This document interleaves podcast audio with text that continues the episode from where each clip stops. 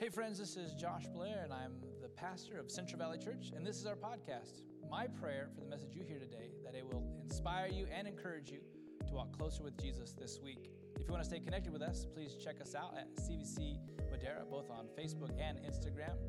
And you could check out our YouTube channel, Central Valley Church. Thanks for listening. we were able to go in. We had this idea thanks to uh, our dear friend Sylvie, who was like, "I feel, I just feel this this community on my heart. What can we do?" And we sat down and brainstormed. We thought, well, what's essential right now? What what do people need? And, and one thing is we need clean air, and right because our air we breathe in is already nasty, and even in our homes. And we thought, well, what if we decided to change air filters for an, that apartment complex? And so we called up we did a lot of we had to jump through a lot of hoops to you know provide make sure we, we had all the t's crossed and the i's dotted. But finally the supervisor and the apartment manager said yes you can come in and change air filters. So yesterday we went in and they gave us a trial run four four units. You can change air filters for four units. And if god uh, if god would give us favor they'll allow us to do all 120 others. And so we walked in knocked on the door and seriously this is what they did. Here are the keys I was like, what? Why are you giving me the keys to these apartments? They're like, well, just go change air filters. I was like, I'm not comfortable with having someone's keys. But this is how much favor God has given us, that they are actually handing over the keys to people's apartments for us to go in and minister to them. And so we were able to do that, invite some families to church and, and just to love on them. And those air filters were nasty. And they needed to be changed. And God gave us this idea to love on our neighbors, and so we've been loving our neighbors. And uh, this is because of your generosity and, and because of your prayers, we're going to be able to continue to love on our neighbors. Amen? So this is what Jesus calls us to do. Love God with all of our heart, soul, mind, and strength. And love our neighbor as we love ourselves.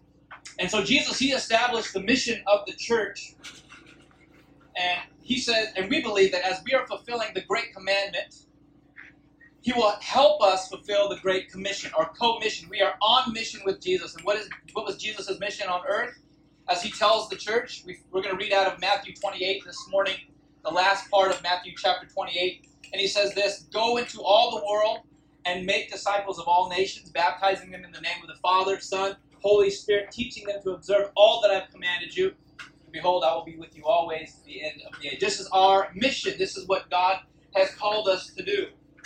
And so, just like I broke down the Great Commandment over the last two weeks, breaking down what does it look like to love God with all that we are, what does it look like to love our neighbor, I'm going to do the same thing with the Great Commission and looking at what we see in Matthew 28. And before we jump into the text, I want to give a quick note. As we read that scripture this morning, you will not see in it, you will not see a caveat or an exemption clause that Jesus gives to those who are not comfortable with sharing their faith. You will not see Jesus say, Go into all the world and make disciples unless you're uncomfortable.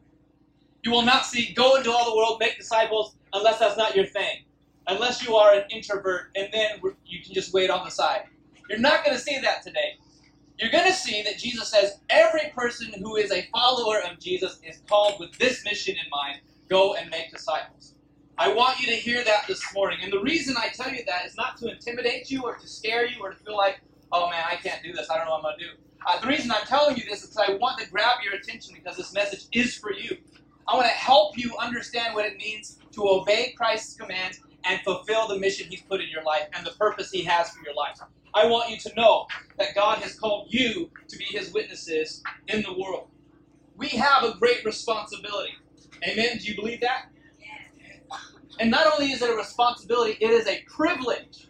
It is a privilege to be a part of God's kingdom of sharing the good news of Jesus with others. So I, I hope that you understand that it is it is our purpose not just as a church, but as individuals. And I want to make sure that I equip you to do the things that God has called you to do in your life. In fact, it's what Scripture tells us to do. Ephesians, it says that the church exists, that God has given pastors, teachers, leaders to equip the saints. You are the saints. Did you know it? You're a saint. Turn to your neighbor and say, I'm a saint. Stop calling me a sinner. I'm a saint that to equip the saints, to equip those who are called by Jesus to be ministers wherever they go. And so my, my, my passion is that you would know your purpose. My desire is that not only will you serve Jesus with all of your heart, soul, mind, and strength, and love your neighbors, that you will make it to heaven one day. But I, I'm passionate about your family knowing Jesus and going to heaven. I'm passionate about your neighbors going to, to heaven and knowing Jesus. I'm, I'm, compassionate, I'm passionate about uh, your coworkers and your friends and even your enemies. I'm passionate about them knowing Jesus. And so I want to help you fulfill what God has called you to do. I want His kingdom to come. I want His will to be done on earth as it is in heaven. Amen. Do you agree? So this is our mission, and it's declared in Matthew 28. And as you're, you're turning there, starting, we're going to start in verse 19.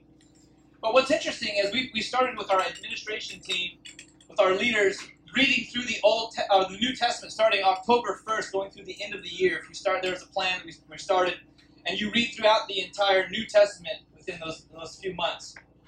And what's interesting that in the first five books Matthew, Mark, Luke, John, and Acts, there are five of these reminders of the Great Commission. Not only do we see in Matthew's Gospel, we see it in Mark's Gospel, chapter 16. It says, Go and tell the good news of Jesus to all the world. We see it in Luke's Gospel, chapter 24. It says, Share that there is forgiveness of sins in the name of Jesus. We see it in John's Gospel, and John chapter 20, Jesus says, As the Father has sent me, now I send you. And we also see it in Acts, was basically like the Gospel of Luke chapter or volume two. Luke and Acts go together. And in Luke, in chapter uh, one of Acts, it says, "When the Holy Spirit has come upon you, you will be my witnesses." So there's in the first five books of the New Testament, you see these five reminders of the commission that we are the ones who are representing Jesus to the world. And so as we read through it, I want us to feel the weight of that responsibility. My my my concern is that some of us don't feel that weight at all. We don't feel the weight of the responsibility that we have of sharing the good news of Jesus with others. And so I, I want us to feel the responsibility of it, but I want to also tell you there's good news in understanding the weight that we carry. So if we look beginning of Matthew chapter 28, verse uh, 19, says, Go therefore and make disciples of all nations. Go therefore and make disciples of all nations. Over the last couple of weeks, we've been looking at summing up what that message was based on one word, the purpose of the church. The first week was loving God with all, all of you are. We called that worship, right? Last week, we said loving our neighbor as ourselves. We called that ministry. So as we go into this week, if we're looking at what does it mean to make disciples, we call that one word evangelism. Sharing the good news of Jesus with others. And as we go through it, I want us to be reminded that our faith should not be a secret.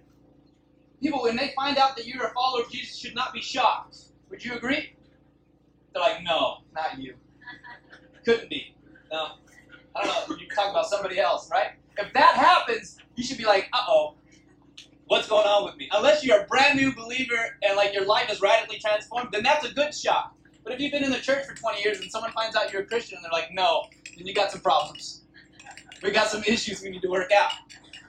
And so we should not be living our lives in secret. I mean, honestly, if we if we had the cure for cancer, would we hold it secret?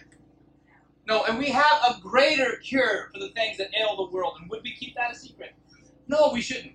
We shouldn't. And so I don't want to beat you up, but I want to tell you that God has empowered you to be his witnesses in the world. Uh, honestly, I mean, when, when we find out, you, if you can remember when you first started dating your spouse, did you keep that a secret? I didn't. I was, I was like, she, this one likes me. I want to tell the world. Look at, look at, look at, right? You don't keep those things a secret. You want people to know I'm in a relationship. This is a good person. I love, right? So the same is true with our relationship with Jesus. We want people to know that we're in relationship with Him, and we are we are lucky. So in this phrase, "Go and make disciples," we are being invited to be a part of bringing people into God's eternal family.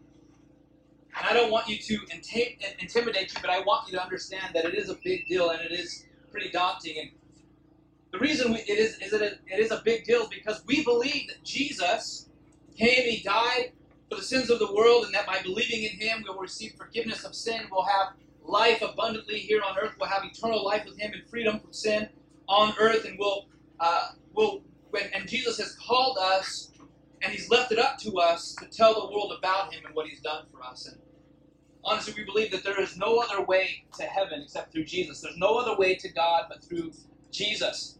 If we believe that, then we have the responsibility to share it with others. And it could be heavy stuff. It's quite a responsibility, and it may seem like it's too heavy for us to bear, but Jesus tells us how we're able to do it. So we're going to look at that verse again. Can I get that whiteboard up? Uh, I know we've been outside, so some people haven't seen how nerdy I am with whiteboards. Uh, but I love them. I love it. And, so, and some of you kids aren't even in school. You know, you're zooming it up. I'm going to give you real life school right now. Real life. This is what they used to do back when schools used to meet. They used to write on whiteboards. And uh, they used to they used to show you stuff. So we're going to look at a whiteboard today. And everyone said amen. Amen. So on this whiteboard, you can see the description here, go. And here's here's a, I want to see if I can get this without making the mic feedback. It says, Go, therefore, and make disciples of all nations. This word go, what does it mean? It means go. It means go. Some deep theological stuff we're talking about today. It means go. It means, but the problem is, going is sometimes difficult. That means we have to leave where we are to go somewhere else. And actually, in the original Greek, if this was if this was read in Greek, it would say, "As you are going, therefore go and make disciples of all nations." As you are going. So as we follow Jesus, the the implied understanding is that as we follow Jesus, we should be going somewhere. As we come to Christ, we should never be staying the same. Do you agree? There should be some transformation in our lives. And Jesus says, as you are on the journey of pursuing me, also make disciples of all nations. So what does that what does that imply? It means that we don't have to arrive somewhere first before we begin to make disciples of other people. We don't sometimes we think, well, I gotta know more scripture, I gotta get my life better, I gotta you, you put all these checks check marks in your life you gotta do all these things first. But Jesus says, as you are already going in pursuit of me, bring others with you. As you are already seeking me, bring others with you. Because I've called you to move beyond where you are to go to somewhere else greater than where you're all right now. The other thing I want to make out the fact is he says, make disciples of all nations. All nations. That's a big deal. All nations, that's like all ethnicities is the, is the word that would be better translated there. There are over 16,000 ethnic groups in the world. How are we going to do that? He's saying all people, all nations, Republicans and Democrats, all people, all ethnicities, all nationalities, all sexual orientations, all people make disciples of all nations. So there are some heavy things here, but here's here's what I want. How how are we going to do it? How this is what I this is what I want. Uh, this is a little uh, Bible trick as you begin to learn how to study Scripture and you read a verse. This word right here is powerful, not like this pen. This word right here is powerful. Here's the trick in Scripture, right? If you read a verse and it starts with therefore, the, the trick is go back another verse and see what it's there for. Oh! See what it's there for. Why is therefore there? So always go backwards and you can find out what it's there for. And so this is, if we go backwards to verse 18, check this out. Whoop! Oh! I was already prepared. And made sure I had it right, written on the right side so when I flip it over, it's not upside down. This is what Jesus says. Jesus said, All authority in heaven and earth has been given to me. Go, therefore, and make disciples. All authority. That means that Jesus has authority over every nation, every people, every religion, every group, every denomination, every every political party. He has authority. So if he has authority, now he says, because I have authority in heaven and in, on earth, go and be my witnesses. I've empowered you. It- It's like when when when police pull me over, which happens quite a bit sometimes. Back in my younger days, I would stop and pull over. Why? Because they had authority. The badge they wore told me that this person has authority over me. I better pay attention. Yeah. So as of the authority, Jesus has given us His stamp of approval, saying, "I have given you the ability to go and make disciples." what's even more important than authority is what he says in verse 20, in the second part of verse 20. He says, And behold, I am with you always to the end of the age.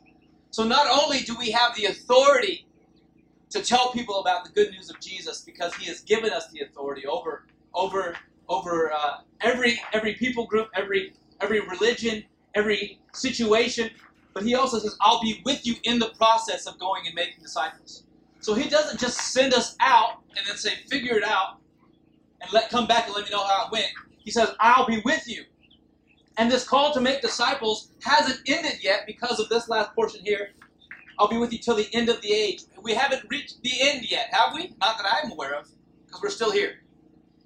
So there's still that call to go and make disciples. Amen? Do you agree? Do you like the whiteboard? I love the whiteboard. I'll keep using it, whether you like it or not.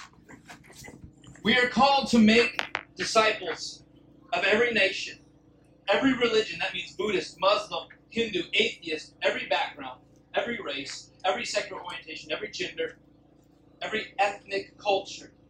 He has called us to make disciples. And we'll, and I, you know, as we go through the rest of that passage of Scripture where he says to baptize them in the name of the Father, Son, and the Holy Spirit, teach them to observe, we'll be going through those in the next couple of weeks. But I want us to recognize that we are called to go and make disciples of all nations because of his authority. His authority grants us the ability to go.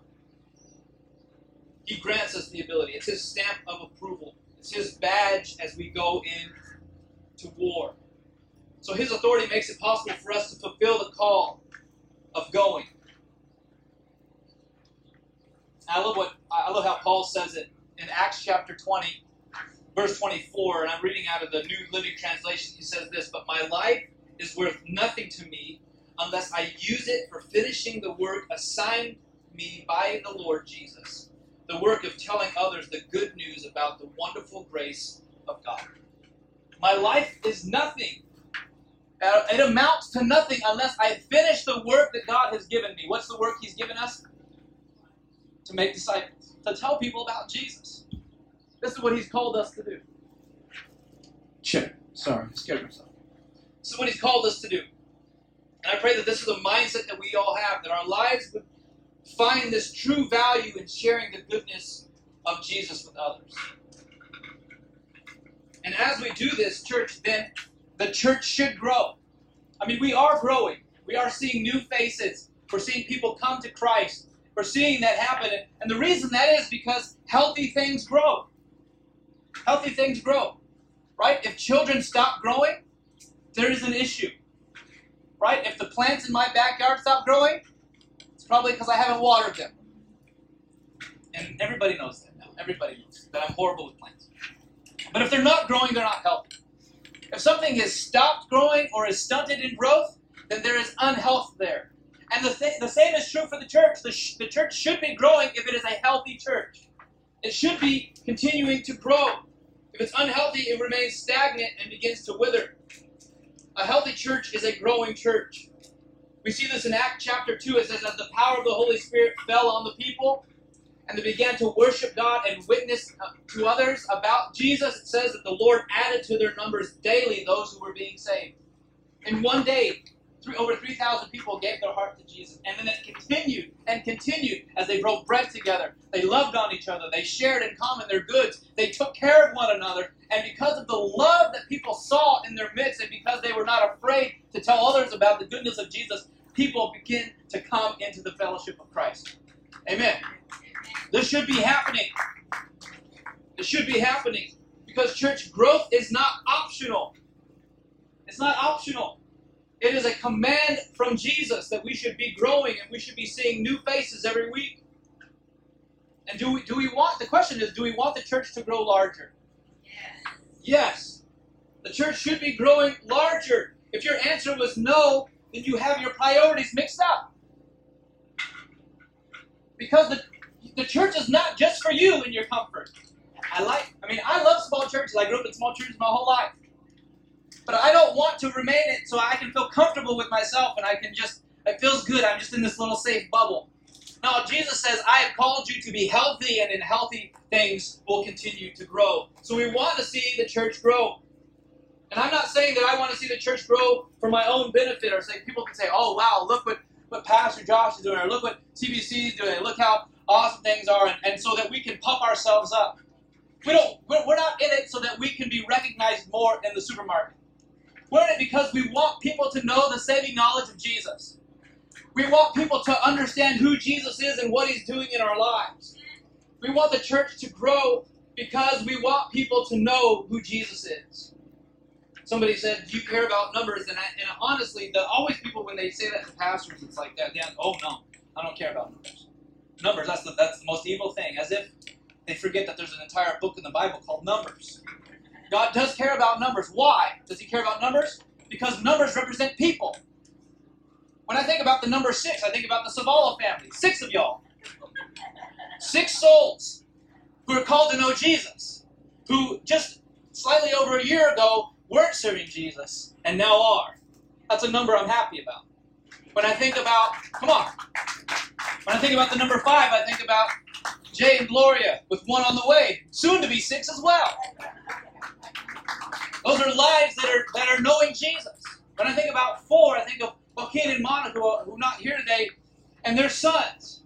And how many of you, and the numbers that are in here, every person counts in your home, right? If one of your children go missing, you're not like, ah, we still got two more. Because every one counts. And we think about it. When I think of one, I think of, uh, of each individual person. So these numbers do matter to me. So do I care about numbers? I do because I, I care about souls. And I want you to care about souls. I want you to care about and count the people that are in your family. And think, God, I want every single one. I want 27. I want all my cousins. I want my aunts and uncles. I want every single one of them to know who you are and the goodness of who you are, Jesus. So we're not just so we're not so concerned about butts warming the seat. We are concerned about lives being transformed. We want lives transformed. And it happens in community. It happens in the church and through the church. Why? Because God established the church to be his representation in the world. It will not happen outside this church. It won't happen outside the body of Christ. It will happen within the body of Christ because God wants to use the body of Christ to reach the world. This is his mission, and we're on co mission with him. Amen. Amen. So I, I care about these things. I care about people. And we want to see people come into the kingdom of God. This is what Paul says in 2 Corinthians chapter 5, starting in verse 19 and 20. For God was in Christ reconciling the world to himself. So he sent Jesus to redeem and reconcile the world that was broken and lost. He called Jesus to go and to reconcile. He says, no longer counting people's sins against them. And he gave us, me and you, this wonderful message of reconciliation so that we are Christ's ambassadors sent into this world. And God is making his appeal through us. God is wanting to use your voice to make his appeal to those who are lost and undone without. Do you believe that? Your voice can reconcile someone to God. Is that not powerful? He has chosen your voice to be a light in the darkness. Your voice to bring life to where there is death and pain and hurting. You have a great calling and a great responsibility. Not just me, not the one who holds the microphone, but every single one of you have been given this voice. And it says, We speak for Christ when we plead, come back to God. Come back to God. There are people you're thinking about right now who are not serving Jesus, but God will put them in your hearts, even right now, even later tonight, and God will say, I want you to be the voice of reconciliation to them. That you would say and plead with them, Come back to God! Come back to God. Don't run from Him. He's not angry with you, He loves you. He has a purpose for you. He has life for you. He has joy for you. He has freedom for you. Come back to God! Come on. He will use your voice to say, Come back to God. I read this passage in one of uh, Rick Warren's books, and he, he said this. He challenges us with his, his church, and I think it helps us give us proper perspective. He asks this question He says, Have you ever wondered why God leaves us here on earth with all of this pain, all of this sorrow and sin after we accept Christ?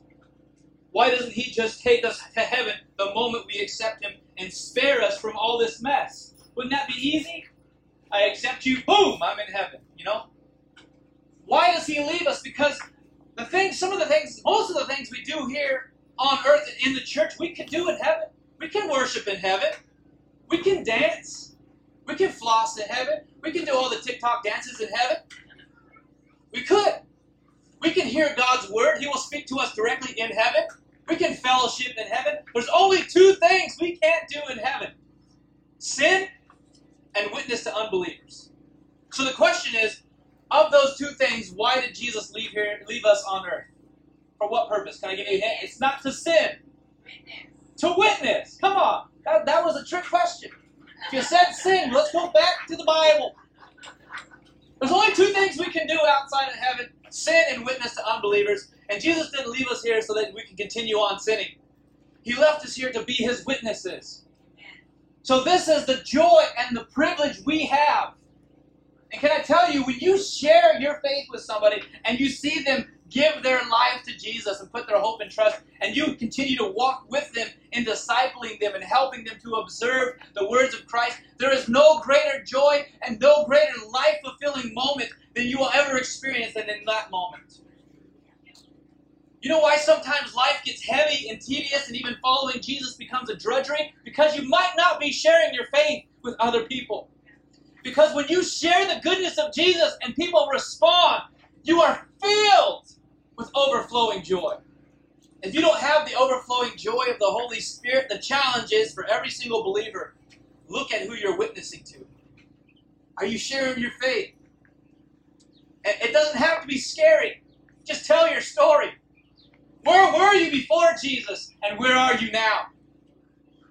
What were you bound with before Jesus, and what are you set free from now? How were you living hopeless before Jesus and now filled with hope now? That is the story the world wants to hear. That is the that is the thing that people need to hear, especially in the time that we're in. People need to know that there is hope in Jesus. And He has sent you to be the one who brings hope. And there can be joy and life and peace when you recognize your purpose. This is why the church was created with this purpose in mind to be messengers for Christ. We don't want to be we don't want to be a church or be individuals who never fulfill our purpose. As I was preparing for this message, I was coming across some examples, and I love I love I love history, and I found this story about this ship called the SS United States. It was desired to be built by a, a, a ship liner called the United, United States Liners, Ocean Liners. And they had one goal in mind to make the fastest ship in the world back in the 1940s that would cross the Atlantic in less than, in less than four days. And actually, they did create a ship that did it in, in less than three and a half days. And actually, what's incredible about that, if you to give you some context, it took 36 days for Columbus to come from Spain to North America. 36 days. And this this shipbuilder back in the 1940s decided we want to build the fastest and the biggest ship possible that will cross the Atlantic as fast as it can. Back in the 1940s, if you know history, something that was going around at that time was called World War II. And so the United States government heard about this ship that this company wanted to build, and they wanted in because they thought we could we could pack that ship full of troops and send them to Europe within three days' time to go and help and fight against the, the Nazis. And so the United States invested $50 million into this $80 million project to be able to send 15,000 troops at a moment's notice from New York to the UK in less than four days. They invested all this energy, all our taxpayer money, $50 million. You have, you, your parents paid for part of this. And they finished it in 1950. But by that point, the war was over. And so they decided we can't use this to carry troops anymore. So they made the ship a luxury cruise liner that would go across the Atlantic and take people to Europe. And it never fulfilled its purpose of going into battle. What our government invested in so that it would it would go into carry, carry troops into war, it never fulfilled that purpose and instead it became a luxury vessel up until the 1970s, and then now it sits docked. I don't know if we have a picture or not. It sits docked in a, in a dock in Philadelphia, rotting. I don't know. Is it there? Can you see that? It's sitting there rusting out. If you can't see it there, you can go home and Google it. SS United States. Pull up a picture, you'll see that it's rotted, rusted out.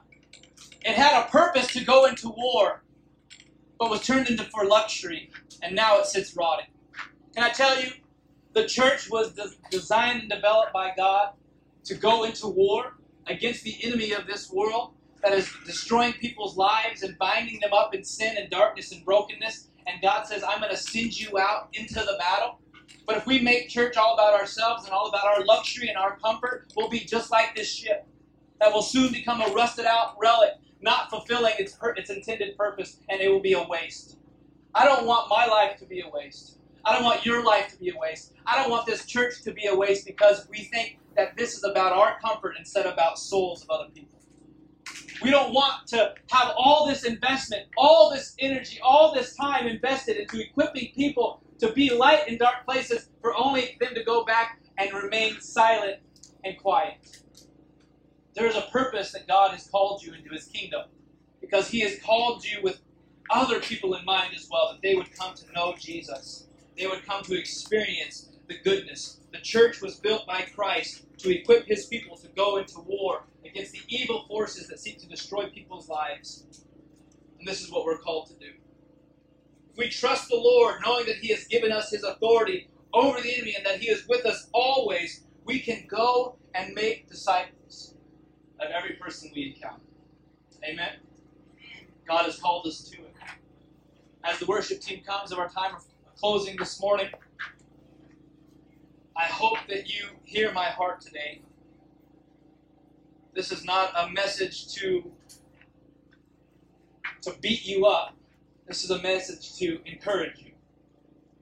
If you're struggling with your purpose or your, your, your meaning in life, God has, has definitely called you to share the good news of Jesus. He wants you to do it. He has equipped you to do it. He is with you to do it. And He has caused you to overcome to do it. So, everybody here under the sound of my voice, I want to give an opportunity to anybody that might be here who doesn't have a relationship with Jesus. I'm going to seize my opportunity to share the good news of Jesus with you. That He loves you, that He has a plan and a purpose for your life, that God has a calling on your life. He is here to give you freedom and hope and joy today, even in the middle of your pain and your struggle, your frustration, your bitterness, and your hurt. God can do amazing, incredible things in your life. So, with every head bowed, every eye closed this morning, if you don't have a personal relationship with Jesus, if you've not surrendered your life to Jesus, say, God, I want to invite you into my life, invite you into my heart. I want to give you my heart, my life, everything, God. I want to serve you. I want freedom. I want forgiveness. I want hope. I want joy. And I hear today that it's found in surrendering my life to you. I surrender my life to you. If that's you today, on the count of three, I want you to raise your hand so that I can pray with you. Say, I want Jesus. So, one, now is the time to give your life to Christ. Two, we're not promised tomorrow. This is your opportunity. I want you to seize it. Three, right now, would you raise your hand and say, Pastor, would you pray for me? I want to give my life to Jesus. I see that hand. Thank you, God. Thank you, Jesus. We thank you, Lord, for what you're doing. Is there anyone else? Thank you, God. Thank you, Jesus. If you raise your hand, would you stand to your feet so I can pray with you? Thank you. I'm going to ask you right now, actually, to go right, right in the back. I have Gloria standing back there, and I'm going to have her pray with you. She's going to connect with you. Come on, would you celebrate the fact that someone is saying, "I want to give my life to Jesus today"? Thank you. is going to be led back there, but for those who are watching online, or even if those who might be hearing under the sound of my voice around our neighborhood, I want us to pray this prayer together. Would you do it with me? Say, Lord Jesus, I give you my life. I put my hope in you. I put my trust in you. Come and save me. Come and forgive me. Make me new. I turn from my old ways and I turn to you. I trust you and I love you. Thank you. In Jesus' name. Amen. Amen. If you prayed that prayer online for the first time, would you let us know? Make a comment below or reach out to us saying, I prayed that prayer.